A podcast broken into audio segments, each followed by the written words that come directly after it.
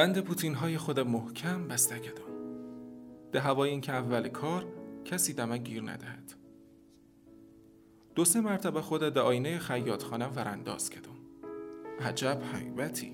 صدای صاحب خیاط خانه همه ما را ترساند.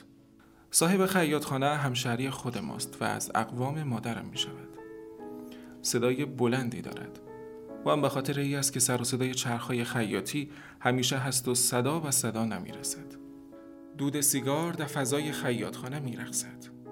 همه آمده بودند تا مرا مجاب کنند که در سوریه نروم. اما فایده ای نداشت. شب پرواز داشتم تا حال سوار هواپیما نشده بودم ولی جنگ بارها دیده بودم.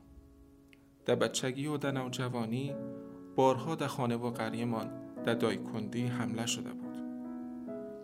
اصلا معتاد صدای فیر و گلوله بودم اما این بار دیگه در ذهنم نمی پیچید که چرا دو برادر مسلمان با یکدیگر می جنگند. این بار می دانستم که لشکر ظلم و ستم و تاریکی مقابل سپاه روشنایی است. دلم قرص است. صاحب خیاطخانه که آمد می‌دانستم یا حرفی می‌زند یا مثل حسین می‌خواهد مرا کتک بزند. که چرا باید یک جوان 26 ساله در جنگ برود؟ اما در کمال ناباوری چیزی نگفت.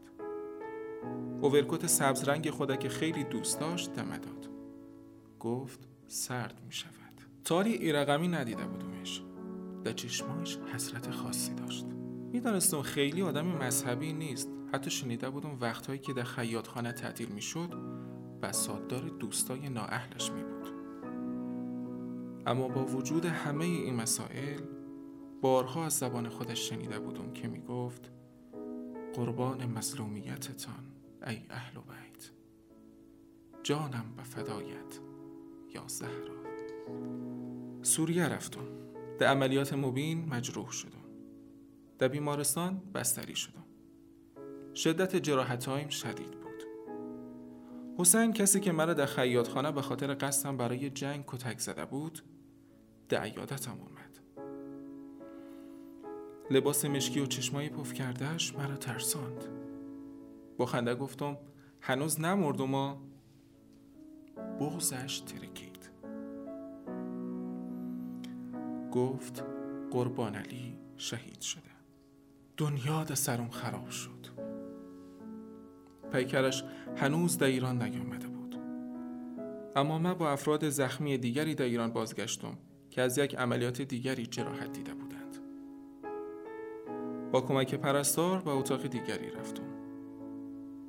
پرسیدم قربان علی در شما بوده؟ گفت بله.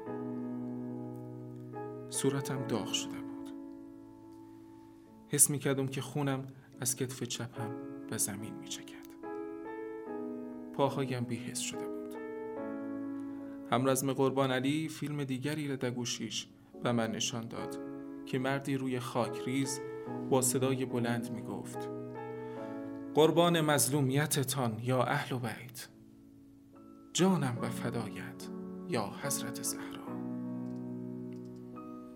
قربان علی صاحب خیاط خانه بود همرزمم فیلم دیگری را نشان داد. کسی که همیشه او را در تلویزیون می‌دید و حاج قاسم بود. حاج قاسم قربان علی را بغل کرده بود و پیشانیش را میبوسید فیلم بارها از قربان علی خواست که اگر شهید شوی شفاعتم را می‌کنی؟